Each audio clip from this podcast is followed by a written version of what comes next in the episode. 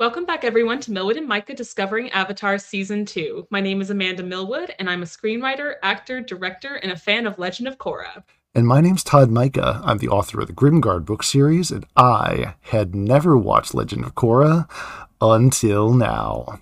If you've been following along with our podcast, then you know that we cover two episodes of the show every podcast. And today we have come to Korra. We are in season four, episode three the Coronation. This episode is written by Tim Hedrick of our bossing mm-hmm. say love here. He's always in, in the middle of this like political maneuvering type stuff. And I mean, who mm-hmm. better? Honestly, who better than Tim? Honestly. If the man can write Ba Sing Se, the man can write anything. Uh, exactly. uh, written by Mel or excuse me, directed by Mel Zwyer, animated by Studio Mir, episode aired on October 17th, 2014, and the IMDb rating of The Coronation is. Every time I see an 8 for season 4, an 8 in the ratings, I'm always a little disappointed in the IMDb. It's an 8, right. it's an 8.3 out of 10, a kind of an unjust 8.3 in my opinion. Yeah, no. Like honestly, and maybe spoilers, but I don't feel like any episode in the first half of season uh well, actually, never mind. Never mind. I'm gonna scratch. Are you, are you gonna eat your words in about 20 minutes? yes. So never mind. Look, no episodes focusing on on the A plot of season four. Yes. It deserves or less like than a, nine. Yes, yes, is where we're at. Yeah, yeah, yeah, yeah. uh, take us away with those fun facts, Amanda. All right. Uh, these are really fun ones. Well, at least this first one's really mm-hmm. fun, so I can't wait. Um, our first fun fact is that during the production of the episode, one of the crew's storyboard artists initially placed a frame photo of Sokka inside of Toph's tree dwelling. What? Though this would end up being removed after Bryan Konietzko questioned why Toph, being blind, would want or have a photo of someone. and I'm like, oh my God. Okay, first of all, Yes. like if it, she was gonna have a picture of anybody from the from the original gang, it was gonna be Sokka. but also, like, can you imagine if that was like actually if that made it to the final cut? The shipping the shippers would have just like Twitter would have been set on fire. Tumblr would have exploded. like it would have been. It would have been. What would have been even funnier would have been if there was a handwritten letter from Sokka to Toph that Korra found because Sokka would have forgotten that Toph can't, can't read. read. can't believe we forgot Toph can't read. Yep, Oh we'll send, gosh, yes. We'll, we'll give Toph a letter and say that it's from Katara. It's from we could just send a letter to Katara saying it's from Toph. I think we run into a similar problem. oh my gosh, so funny. But yeah, no, like I that just would have added even more fuel to the you know theory that Su Yin is actually you know Sokka's baby. Like that, mm-hmm. that's that she's um her his daughter. Oh my god, what are words? Um, but yeah, so I I love that. I didn't even know that. I like freaked out. I was like. Ah! my Tokka shipper part. Like, I, oh, I, would love to yeah. think that the one of the crew's storyboard artists is actually Michael Dante DiMartino. and Bryan yes. is like, "What are you doing? What's this doing here? This is doing? this is not canon." Right. Oh man, love it. Um, our second fun fact is that this is the first episode in which Izumi, Zuko's daughter, makes an appearance, and contrary to what you might think, Zuko is not the Fire Lord right now. Zumi is. Oh yeah, so, no. I may be confused by a lot of things politically going on Legend of Korra right now, but I was not conf- I was not confused about that. Well, I was well, I was a lot younger, obviously, but like I was confused because they refer to Zuko in season three when he first shows up as Lord Zuko. Right. So like I still figured that he was the Fire Lord, and then his daughter shows up this season and is like addressed as Fire Lord Izumi, and I'm like, no, they just call, they, no, they just call him they just call him Lord because he's old. I fully feel that when I'm oh. old, that people refer to me as Lord Todd. Lord Todd. Yeah. Lord Mika. Lord Mika. Yes. that would be amazing. There's me showing up to the podcast years later when like other people are running it. I'm just, Lord Mika, this is an unexpected pleasure. And I'm just like, I'm here to put you back on schedule. yes. And also, this is again just kind of branching off of this fun fact, but Izumi actually means fountain. And gee, I wonder why. There's actually two reasons why they might have named her that. One, because if you remember how Zuko and Mai met, or like, I guess, started to fall in love, it was with the fountain incident where they both ended up, you know, in a fountain after Mai and Ty Lee, or uh, sorry, Azula and Ty Lee set them up. But also, the Zutaras took that as fountain, water, Katara. Ah! Obviously, that's what it was. of course. It all makes sense. Um, but yeah, just a little fun fact. And then our third fun fact is that the scene in which an elbow leech clings to Korra recalls a similar scene in the swamp where an elbow leech clings to Sokka when Team Avatar crashes into the foggy swamp. And I always love that that line from Katara. Sokka, you have an elbow leech. Where? Where? Where do you think? So funny. Um, again, that's little callbacks like that. I love that because it's not super in your face. But if you've seen the show a million times, you're like, oh my god, that's that's from you know that's from the episode. Yes. Um, and yeah, that's all we got for the fun facts. So we can get right into the episode. Oh gosh, yeah, the coronation episode is great because it just it continues to do what episode one did, which is continue pulling in characters from that we've known before. Again, Zuko mm-hmm. is back, uh Eska and Desna are back, which yes. I, I love the moment that like my the, we've talked a little about this before. I think they they know it. They knew it in the years oh, after season doing. two. They knew exactly what they were doing, and they were like, uh, "There's only one room, and it only has one bed," and everyone's like, "No, sweet Alabama." and then she's like, "Oh, it's fine." and Desna sleeps Desna in the tub. Sleeps in the tub. There's no like, mistake. Of course he does. Of course he does. They're such weirdos, but we love them. Yes. I love her little interaction with Bolin talking about Kuvira Boss, girlfriend, same thing. I mean, she would be the one to be like, "Yeah, of course." She orders you around, and she's your superior. What? What? What's right. any different? Yes, love to see it. And they didn't have to bring them back. Like there's no. they just kind of showed up as a little cameo, but I'm so glad they did cuz technically they are the rulers of the Northern Water Tribe right now. Right. Cuz like obviously Unalaq is gone, thank God. Um, so his children would inherit the throne. So mm-hmm. I do like that they kind of brought them in as they bring in all the world leaders, you know, Fire Lord and all that. Um, so it makes sense that they be there. But well, yeah, it, I, I always love seeing them. And you know what? Not to jump what? ahead terribly far, but you know what? I just realized something. What? So when the most beautiful girl in all Legend of Korra gets up during the coronation and gives her speech um, and starts talking. Let me finish. And when she starts talking about how the old world is like the rutted monarchy and the leaders, you know, ruling by succession and family lines, mm-hmm. I just realized that every one of the leaders that are there are leaders in a family line of succession. yeah. There's Zuko, previous Fire Lord, and son of the previous Fire Lord, whose daughter is now mm. the hmm. Fire Lord. You've got Tenzin, who is the the leader of the air nomads, whose father was the last, the first last Airbender.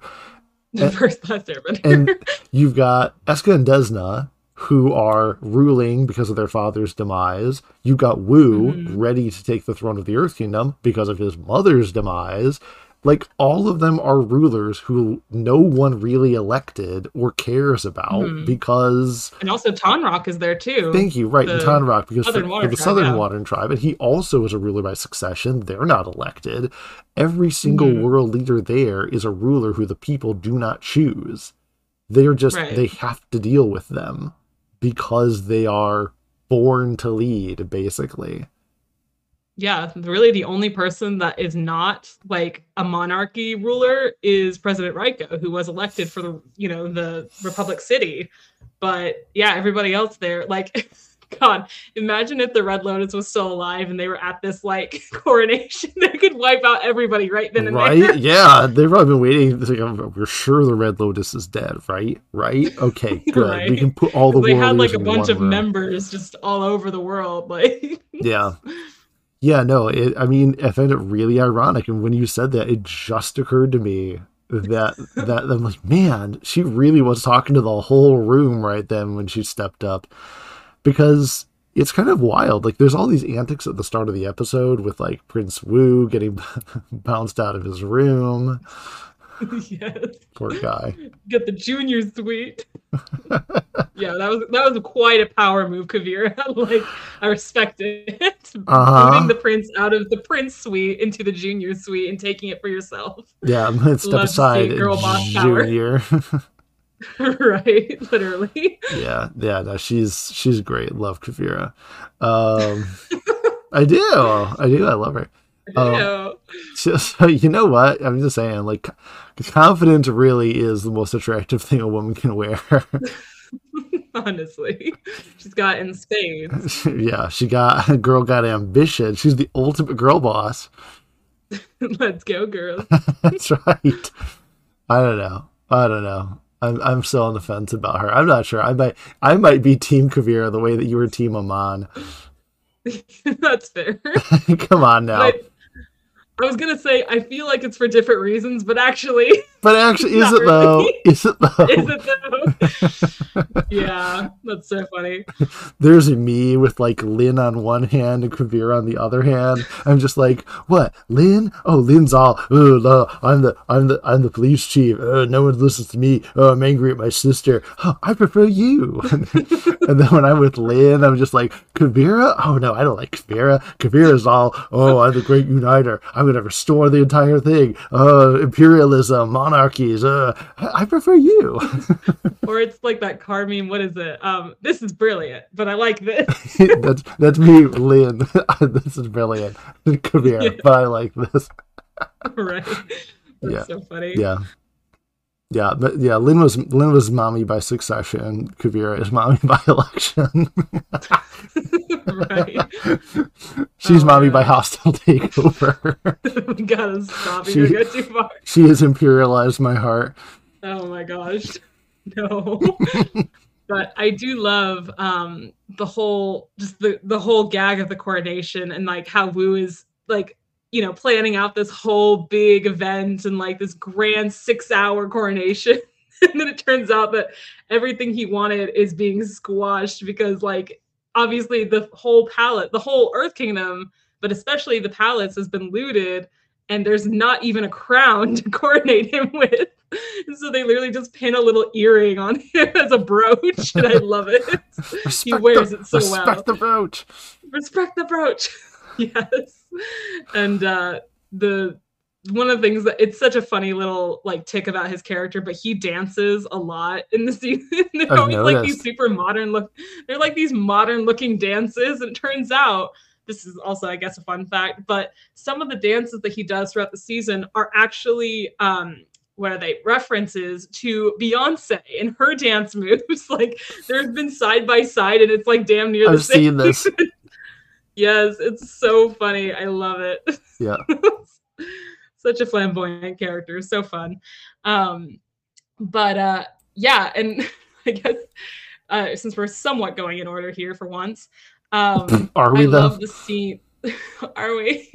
Um, I do love the scene of Mako and Bolin as they're like they're they've reunited and they're talking about their Right. respective jobs, and you know Wu's on the other side of the door listening in, and when Bolin, Mako's reaction to Bolin saying that Korra and Kuvira are basically the same, he's just like, That What? face he makes is perfect. yes. it's the ultimate "Are you shitting me?" face. like you got to Yes. be kidding me. So that became such a big meme after like anytime like there was discourse around Korra, like that would be the meme that people would go to. Um, I love it, but it also is interesting to see them kind of at each other's throats, but they're both right and wrong. You know, there's no like right person or Right. wrong person in this scenario. It's Um, it's a very which- apt political statement of like watching two people from two political parties argue, and neither one of them is completely right, but they're both kind of convinced more for sake of the argument than for anything else that they are. Neither one of them are. Exactly. Neither one of them really truly believes they're completely right anyway. yeah, no, it's yeah and i think that they're trying to like justify and be like well you're doing this like Well, they're see, just trying to And I think it's an interesting statement, not that we ever really get political on the podcast, nor will we ever. So that's why it's more of a vague reference to politics, which I hate. Mhm. And I think it's interesting, though, that the reason why they argue, as I said, it's not even that they fully believe objectively that their person they represent or the side of the conflict they represent is right. They they Right. they have skin in the game. It's because of their personal. You know, Mako's on the defensive, having to justify why he is playing bootlicker to to uh, Wu. Why in the world he is he's playing up to this man child and, and allowing himself to be taken away from more better responsibilities. Meanwhile, we have Bolin, who Mako pretty much accuses of being a stormtrooper in the Empire, and and like right and like with those two things in mind, they're both defending their role by defending the person that they work for and the ideology Mhm. behind why they should be the one ruling. And I just find it Right. I find it a really funny insight. I just as as somebody who is a very centrist, I find it a really interesting insight to watch people argue politics because they have their personal egos on the line. I think it's very, very telling and very subtle. yeah same i like that they kind of both sides it like i don't know i like when there's no right no wrong it's just kind of what it is Yep. like you chose your side i chose mine even though we don't feel very comfortable with either but um yeah it, and it's very real but it is very and it's a good kind of realistic wedge that would form between them because they're always usually very close um and even when they're not they always come together in the end. Right. but you know they're older now and they obviously have very different outlooks on the politics of the whole situation and everything. So um it is very cool to see that play out. Um Well, that and the fact that it's always kind of been one or the other chasing the other brother around because you had, you know, Mako involved with all the romance stuff in season one and Bolin kind of following in his shadow, kind of living in Mako's shadow. You know, then in season two, it was kind of the other way around where you had uh, Bolin becoming the big movie star, the big mover Mhm. star. And then, now granted, it's not as if Mako had nothing to do, but he was pretty much just chasing Bolin around trying to, like, you know, get his help and everything. right. Um, but now here in in season four, we've got them both. They both have their jobs. They're both taking things seriously, um, as far as their affiliations. But they both now have convictions that are opposed to one another. Just like you said, they're both grown up. No one's just chasing the other around, being like, "Hey, bro, help me. Hey, hang out with me." You know. Yeah. Yeah. And then that kind of leads, you know, this whole confrontation between Mako and Bolin leads Wu to take Mako the brilliant idea. I this is probably my favorite scene in the whole episode, honestly. It's just this whole shopping segment. Um, in Republic City, they have like a makeshift Ba Sing Se shopping center with like three rings, just like the actual Bossing Yep. Say. And it's When know, I love how your- Mako, I love when Mako's all upset and he says to him, "Oh, don't worry, Mako. I'll take you shopping and I'll buy you a smoothie." Man, when I'm having a rough day, I could definitely use a shopping trip and a smoothie. Let me tell you, that sounded great. Well, you know what's funny is that like just knowing Mako, I thought that he would have said something standoffish, but like no, he actually was like, okay. It's like that's so cute. I love it. I love it. Um, And uh yeah, so you got like the first level, which is just your basic, you know, food court, whatever. You got the middle level, and then you got your upper level, which is the bougie, like you know, your Anthropologie and all that. And I just love that idea. And like them getting chased by Kuvira supporters because they see that she has merch in this like little shopping center. Like I love it. And when they get up to the top ring, um, Wu sees, you know, this like makeshift Ba Sing Se palace. And he just has like a total meltdown, and it's hilarious. little Ba Sing Se, I'm the little king. You'll have a bunch of birthdays. This is my only coronation. like Let me have the stay. so funny. And then asking, um, because like obviously Kuvira's supporters come to chase them down to this restaurant that they're in, and Mako's like, "We gotta get you out of here," and he just says, "Carry me." It's like, oh my god, are you two in love or what? Like, come on. it's so funny. I, lo- I love, I love it. the uh you know the the other the other plot though in this is of course uh Korra who's just getting the the mud slapped out of her by by Toph all the time. Yep. But I think it's actually like it's cool first of all because as Toph says like I, you're the second avatar that I've trained and like it's true it's like wow that's kind of crazy like mm-hmm. that she lived long enough to train not just Aang but also his you know reincarnation um but you know it it kind of reveals something that we didn't know previously and that's that Su Yin did not manage to take out all of the poison from Korra's body and mm-hmm. that's part of the reason why she is like struggling so much mentally physically and all that you know like she says she's one step slower she's apprehensive you know she's very timid which she didn't used to be and mm. it's in part because of this poison that is still in her system and Korra wants Toph to get it out because she's the top, you know, not the top, the best metal bender in the world. Right. Um, but she can't because like she just like and I, I believe it was in Toph's words, like, you know, she said, I don't know, maybe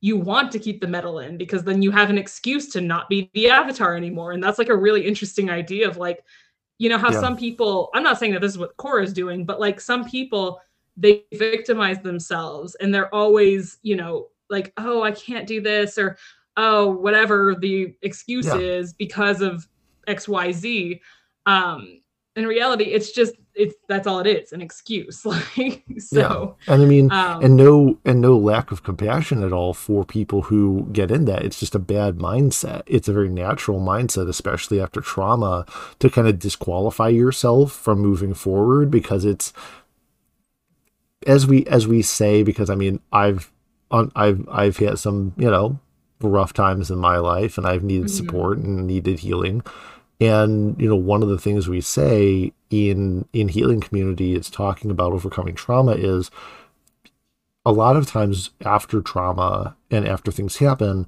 where you are in a place of unhealing, your unhealed state can become a comfort zone. It can mm-hmm. be the space where you're okay with not being okay because you can again, for lack of a more gentle term, you can use it as an excuse. You mm-hmm. can use it as a reason to not challenge yourself. You can use it as a reason to not grow. You can hang on to the past. Yourself. Yeah, you can use, you know, it's interesting that the two episodes kind of confront both sides of Korra's trauma. Uh, in Korra alone, we watch her trying to overcome it and it holding her back and trying to get away from it. But here in the coronation, we watch the a flip side of trauma, which is her clinging to the trauma because she's scared of what lies beyond it. It means right. having to return to responsibility, having to return to agency, because when you're traumatized, you're you know, to, to make it a correlation to physical injury, if you're an athlete who's injured, as long as you say, oh, it still hurts, no one has any expectations for you. You're on the mm-hmm. DL, you're retired until you heal, and all of a sudden, the instant you're well, and you somebody in some place of accountability says, "Are you well again?" and you say, "Yeah," okay, mm-hmm. great. Now here's these expectations on you. Now you can start pursuing your goal, and that fear of failure comes back that you were technically safe from as long as you were injured, if that makes sense. No, yeah, absolutely. And I again, I think that the way that they depict Korra's trauma and how it affects her mentally, physically, every spiritually, every kind of way, yeah, um, is so well depicted. And it again, it is not just oh, you know, she gets better, like she heals herself, she heals her mind. Mm-hmm. Like no, she does regress. She does, you know, struggle a ton even after she supposedly heals herself. Um, and it's so well done and i just ugh, i love it so much. Um but yeah so I, i'm really glad that they did kind of throw that out there that like maybe you want to stay like this because like you said it's your safe zone. You're used to it by this point because it's been three right. years of this and you don't have the responsibility of an avatar anymore. And you know if you stay in this state of just kind of self-pitying like not wanting to you know move on then yeah that's all that you'll have but so it's it's really interesting that they decided to kind of throw that out there um but yeah I, I really like this whole episode uh unless there's anything else that you wanted to discuss No, I mean the episode. The episode is is you know really that whole push for power from Kuvira uh, that really pushes things. I love, by the way, as a quick note, I love that she pardoned Varrick. yes. yes, you're an upstanding citizen. and then he immediately goes from that to wanting to steal all the soap from the hotel. like that, la- that lavender. This. love the lavender. so great. Never change, Barry. we love you just the way you are. Yeah, no, the episode the episode is really good. Uh, again, it has a, a, a, lot of everything, and one, this is one of those episodes that is just very densely packed. Again, it has the political intrigue. It gives time for all the fun with Mako and and Wu. Um, it, we have the conflict between Mako and Bolin, and you know that schism there between the brothers, and then also we wind up with um, you know finding out that Korra is is still poisoned. And mm-hmm. one last note on that, I think it's very interesting that, you know, we're talking about healing from trauma and Korra's entire thing. I think it's interesting to note, though, that very much like in real life, while Su Yin is a professional in her mm-hmm. field and she was able to help with the healing, in healing, you are always you always have to do your own healing. Mm-hmm. No professional, no therapist nobody is going to come along and heal you for you. They can help you. They can give you tools. They can guide you. They can give. They can help you through a lot of it. But true to life, again, just this really great, you know, uh, analogy, the symbolism they have going here. The final step of the healing, as it turns out, is too painful for Korra to have someone else do for her, and it has to be something that she does herself. Awesome exactly. episode the I gotta tell you, this episode I might actually like this the most of the episodes we've had so far. Ooh. For me, this one is probably a nine point five. Wow. So I really exciting. like this one a lot. I know. I could not believe when I saw the IMDb rating when I was doing the script. I was like, they've got to be joking. This is such a criminally, dense, criminally episode. Low yeah, I don't know. It's whack. But uh yeah, honestly, I think I might agree with you. This is definitely one of those 9.5 episodes where it's not quite perfect, not quite a 10 out of 10, but you know. it is very close because this just has so much going for it. There's so many story beats and, you know, funny moments. Like it genuinely is a very funny episode, mostly because of Wu. Um, and it also deeper moments like with Korra and her trauma and, you know, talking to Toph about all that. So yeah, I really love this episode. We do so, we do love variety. So yes, nine point five out of ten, baby. Well, that brings us to episode four, The Calling. Uh, the episode is woo. It's written by Katie Mattila. Mm, wow, told you she'd be back. yeah, we, we just talked about her in uh, was it was it I, I think it was the last podcast did. episode. Yeah. Yes. Yeah. We were just talking about the writers. And yeah, no, I mean, she has such a rich history with Avatar, and it is no surprise. I mean, the last time we saw her writing was in Old Wounds, which, again, like this one, uh, was a very, very emotional and very introspective, very heartfelt, just gut wrenching episode. So, who better mm-hmm. to handle this, you know, internal struggle that Korra's having, similar to the way Lin had that internal struggle and Old Wounds, than mm-hmm. Katie. So always great to see her back. Oh yeah. Uh, the episode is directed by Colin Heck. It's animated by Studio Mir. The episode aired October 24th, 2014. And the IMDb rating of The Calling is, again, it's an impressive rating overall, but like eh, 8.6 i'm mostly like how did this one get higher than the coronation? the uh, i know I, I IMDb, IMDb is wilding right now. I know. It always is with legend of korra. It's so inconsistent like oh jeez. Well take us away with those fun facts amanda. All right um, my first fun fact is that Korra's visions in the swamp was inspired by the Jupiter and Beyond the Infinite sequence in 2001 A Space Odyssey.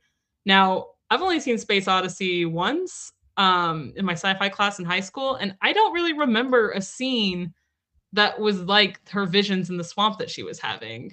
I don't know. Maybe I'm just forgetting, but. So kind of. Okay, so I've seen the movie. I mean, I've seen 2001: A Space Odyssey a bunch I've of times. seen the movie. it is a is, is a hallmark piece of cinema history. Um, Very I mean, I mean, hey, I love it, but I'm I'm that kind of. I like slow. I like slow burn, cerebral movies. I like weird stuff. Mhm. I um I gotta tell you, I don't really know if I agree with this. I Yeah, sure like- it was sure it, I can see a little bit of like the scene jumping maybe, but like Because isn't it just the whole scene of him, like the four or five minute scene of him just like going through like the the colors and the They're like- kaleidoscope basically. yeah, isn't that all it is? Like There's a all- little bit of there's a little bit of like scene jumping of him kind of being transported from place to place, but like not really. I mean, Hmm. okay, sure. Sure. we'll go with that. On our second fun fact, originally, after her siblings had knocked out the two outpost soldiers, Iki would have written and left a note for her captors, with the moment being cut because it dragged out the pacing of the scene. Yeah, I can see that. I think that her, like, it would have been cute, but I honestly think that her just giving her them the little, you know, sweet buns and just saying Uh-huh. sorry, like, it's so cute. She's so wholesome. Yeah. She's great. Um, yes. And then I love this. This is a running joke in season four, and I love it as an artist myself. Um, Meelo's portrait of Korra was directly based on a drawing uh, that supervisor Ki Hyun Ryu drew while attending a production meeting. So that sketch is basically just probably photocopied and just been like, yep, that's Korra. and Meelo, as a what is he like seven, eight now? He's like this Yep. Incredible artist. And I just love that. If anybody would, if anybody would be like a child savant, it would be Meelo. right? He's a child prodigy, just just an He art. he he fart bends, and then he also is this amazing art artist. yeah, God, I God. love to see it. As the commentary goes on Meelo, remember when he used to be all nice and sweet? No. Not really. Don't know if I would have ever called him nice and sweet. Like he was hyperactive, loud, and abrasive. Like so, it's pretty much in line. like, um, but uh, yeah, no, I and like I said, I. I've, Meelo gets a lot of hate from Legend of Korra fans, and I get it. But like, I always found him funny. Like, I love him I- in this episode. He's great. he's such a little shit in this episode. um, totally. So, like, basically, Pema and Tenzin they send their children for some reason. Like what? This goes in like top four worst decisions that Tenzin makes during the series because there's a lot of them. yeah, and I I guess that it's supposed to like emulate the feeling of you know oh young Team Avatar you know from Avatar going Mhm. about you know they were around the same age although I feel like they are you know Tenzin's kids are a little younger but um so Yeah. they they've traveled the world fine it's like okay um but they also didn't have parents to really like worry about them so Tenzin why Yeah. don't you go with them like um but anyway so Avatar: Last Airbender really do be parentless behavior. honestly um but uh yeah so the kids they are going off and they're trying to find Korra because uh you know she's been missing obviously for all this time and so we basically just get a lot of you know wacky shenanigans between the kids and them going town to town trying to locate her you know Jinora's using her spirit magic whatever like the astral Which does, projection al- which does almost nothing the entire time. I know. I'm telling you. I'm sorry. I know that Jinora has her fans. I am not one of them. She's my least favorite of Tenzin's kids. Yeah, Um, literally. I mean, Meelo but- goes around and his his rambunctious, like forward little military man nature that he like winds up uh, eventually finding, you know, the the the lead that Katara was there and got her Mhm. picture taken. He's the Um, Katara again. You did it. oh yeah, I did. We, we've done it. By the end of this, by the end of this, we're both gonna be so mixed up. We're gonna be like starting the episodes by saying, "Never watched Legend of Katara until now." yes. God. Um. Yeah, but I love that little bit of continuity where they go to the you know the little tropical island that Korra you know visited um in Korra alone and you know got her picture taken and they see that and that's how they're able to find a bit of a lead as to where she was even though it was 6 months previously. Um and yeah i just I love that Meelo is such a Riz master. Like he's, he's got this little flower girl that's in this little Earth Kingdom village that they visit, and it's so cute. Yep. Um, yeah. And then and then they're like, Meelo's got a girlfriend, and she gives him a flower and leaves, and he's like, I just I just lost the love of my life. right. Yeah. Way to go. Was it Iki? He just drove yeah. away the love of my life. And Watch speaking of meet, Iki, like, years later, and they end up getting married.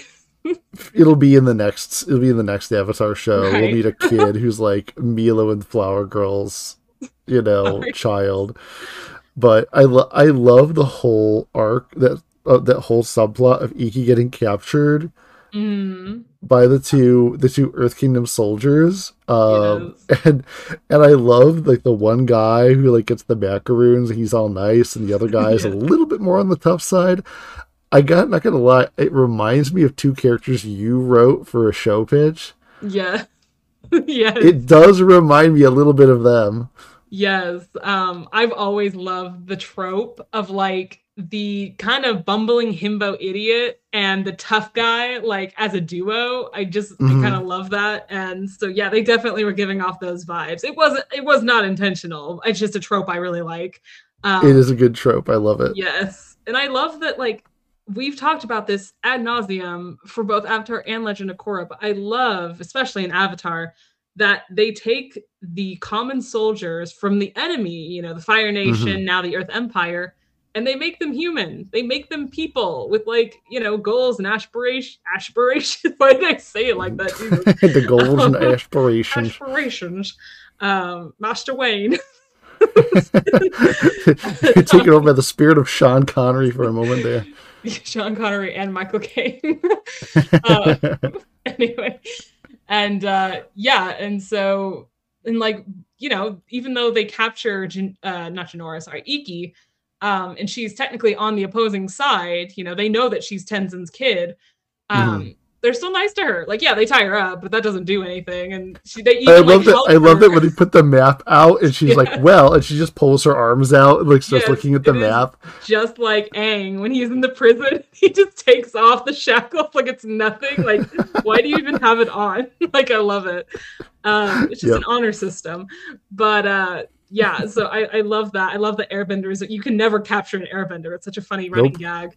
Um, yep and that yeah like i said they they actually talk and like initially they're trying to get information out of her of but course. they realize that that's not going to work. And then they actually start to like talk to her just as a kid like you know oh well it's okay. You, you'll figure it out. Like they're being really sweet to her because she's a young kid you know? Yeah. and um and she even like has one of them pop a macaroon in her mouth and it's just like they're just chilling. And then they get blasted. Like like Meelo just bursts through the door and blasts them and uh, she's so angry. She's like, "Why did you do that?" we were having a nice she's, conversation. She's so pure. she is. She's she's definitely my favorite of Tenzin's kids. Um, but uh, yeah, and she then she leaves a sweet bun with them, and it's so cute. Um, but the whole reason that you know they that Jinora and Meelo come to get her is because Jinora picks up on Korra's, I guess, energy um, mm-hmm. because just like an avatar, because she's in the banyan grove, you know, in the swamp, right. it's connected to all things. Like it's kind of the mm-hmm. mother tree of Avatar, right? Very uh, Avatar way of water. so, right, very much um, so. Yes, and so you know, Korra is able to connect with uh, Jinora spiritually through that, and so the kids go to find her, and yeah, that then we get to the best scene I feel in the whole episode, which is mm-hmm. you know mm-hmm. Basically taking the poison out herself from her body, um, and she struggles with it. Like it's not just yep. an easy you know fix. Mm-hmm. Excuse me. Um, it's a very beautiful scene, and the music when it swells and she gets the last of the poison out, and she finally goes into the Avatar state for the first time since you know her uh, yes. her fight was here you know, and granted, that's been three years that she's been without the Avatar state. Yeah. That's a really long time for the Avatar. Um, like it's such a swell of emotion and such a beautiful moment. And she literally says, "I feel so much lighter," and like that is such a it's such a great line because she means mm-hmm. literally, but also like right. I'm sure the weight of her trauma Oh, feels yeah. lifted. Like even though it hasn't, it's still there, but like she doesn't Right. feel literally weighed down by it anymore. It's it's such a beautiful subtle line. And and you know one of the greatest things about that scene was Toph's encouragement when she's in the middle of confronting the fear and the trauma of her last fight is Toph telling her that fight is over. Mhm. Because that's really the way of putting that trauma in the past for her is by realizing that fight is over, to let go of it, to stop replaying it. And as she says to her, to get rid of your enemies, you're no longer fighting them, you know, put them in the past and move on. Right. because she can't face new enemies if she's still fighting the enemies in the past. And that whole thing is just just absorb that and think about that for a while. Because honestly like enough said. Yeah. The way that they go about all that it's so beautiful. And it's such a little moment. This happens before she um you know gets the poison out. But i absolutely love when um she and Toph are standing outside the banyan grove tree and the kids they spot her and they start flying to her you know with their glider suits.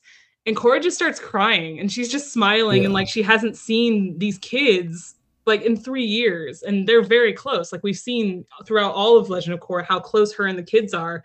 And like it just it gives me the like feels every time i see her smile and cry. And i'm just like oh my girl you need to be back Yeah. with your people honey like you well were and then so far removed well then on top of it she uh she does get all of the poison at least most of the poison out Mhm. at that uh at this point where she feels so much better and she's healed and the avatar is back but then Toph uh Toph winds up um you know saying goodbye to them and everything and they wave Mhm. goodbye. And I love where she's like finally some peace and quiet. And I think Toph Toph gets back to her favorite episode of Korra which is Toph alone.